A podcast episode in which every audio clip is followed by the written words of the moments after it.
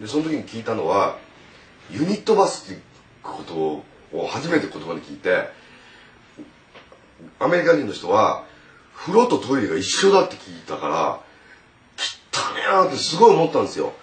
こっち側に風呂があってこっちに僕の頭では和式のトイレがあるっていう想定だったから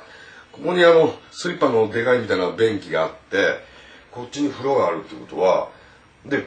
同時に入入るんだって外人がクソも風呂も一緒かよみたいな。でということはこっちのお風呂入った人がザッと入ったらこのこぼれた湯が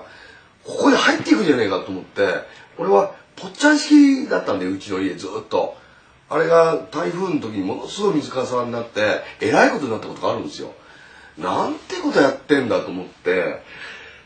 そこもやっぱり情報がうまく行き届いてなかったのかなやっぱり。でも当然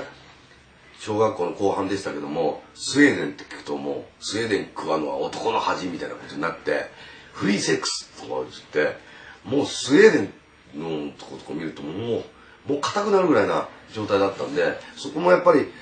フリーセックスっていうのは思想であるっていうことは知らなかったんですよね。だからそのちゃんと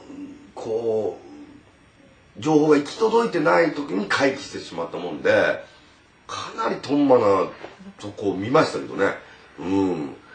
僕は一番好きだったのはワコール感これも大好き。下着が置いてあった。もううちのおかんのまあ今でいうこう通販で買ってるのはセシールみたいなパンツじゃなく高級なやつがあってうちの学校でもすごい話題になってワコール館にはすごいものがある。とか月の石よりもいいものがあるっていう話になって。ワコールってどこの国だよってもう国だと思ってたからみんなが。ワコールってどこ行きゃあるんだよなんて。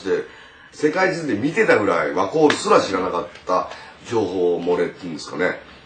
あったですよね。やっぱりもう一つちゃんと行き届いてなかった時に土着のもう原点であるその